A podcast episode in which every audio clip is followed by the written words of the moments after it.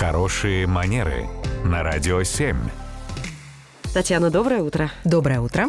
Доброе утро, Татьяна. Вопрос от Вадима, от нашего слушателя. Как отказаться от корпоратива, если совсем не хочешь на него идти? А, мне кажется, что мы уже в какой-то момент поднимали эту тему, и давайте еще раз к ней вернемся, что корпоратив — это на самом деле не частная вечеринка, которая нравится-не нравится, пойду-не пойду, хочу-не хочу.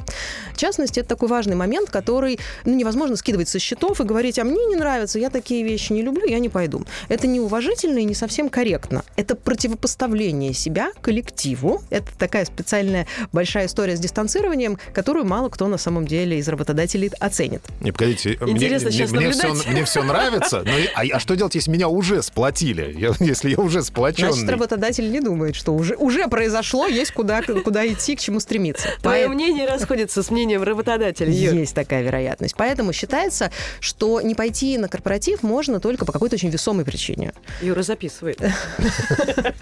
Человек у которого какая-то внезапная дальняя дорога случилась, поездка неотложенная, тоже, наверное, не вызывает вопросов.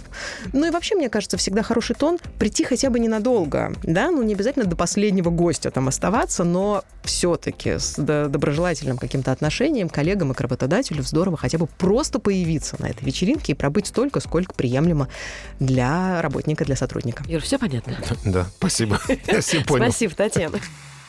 Радио семь.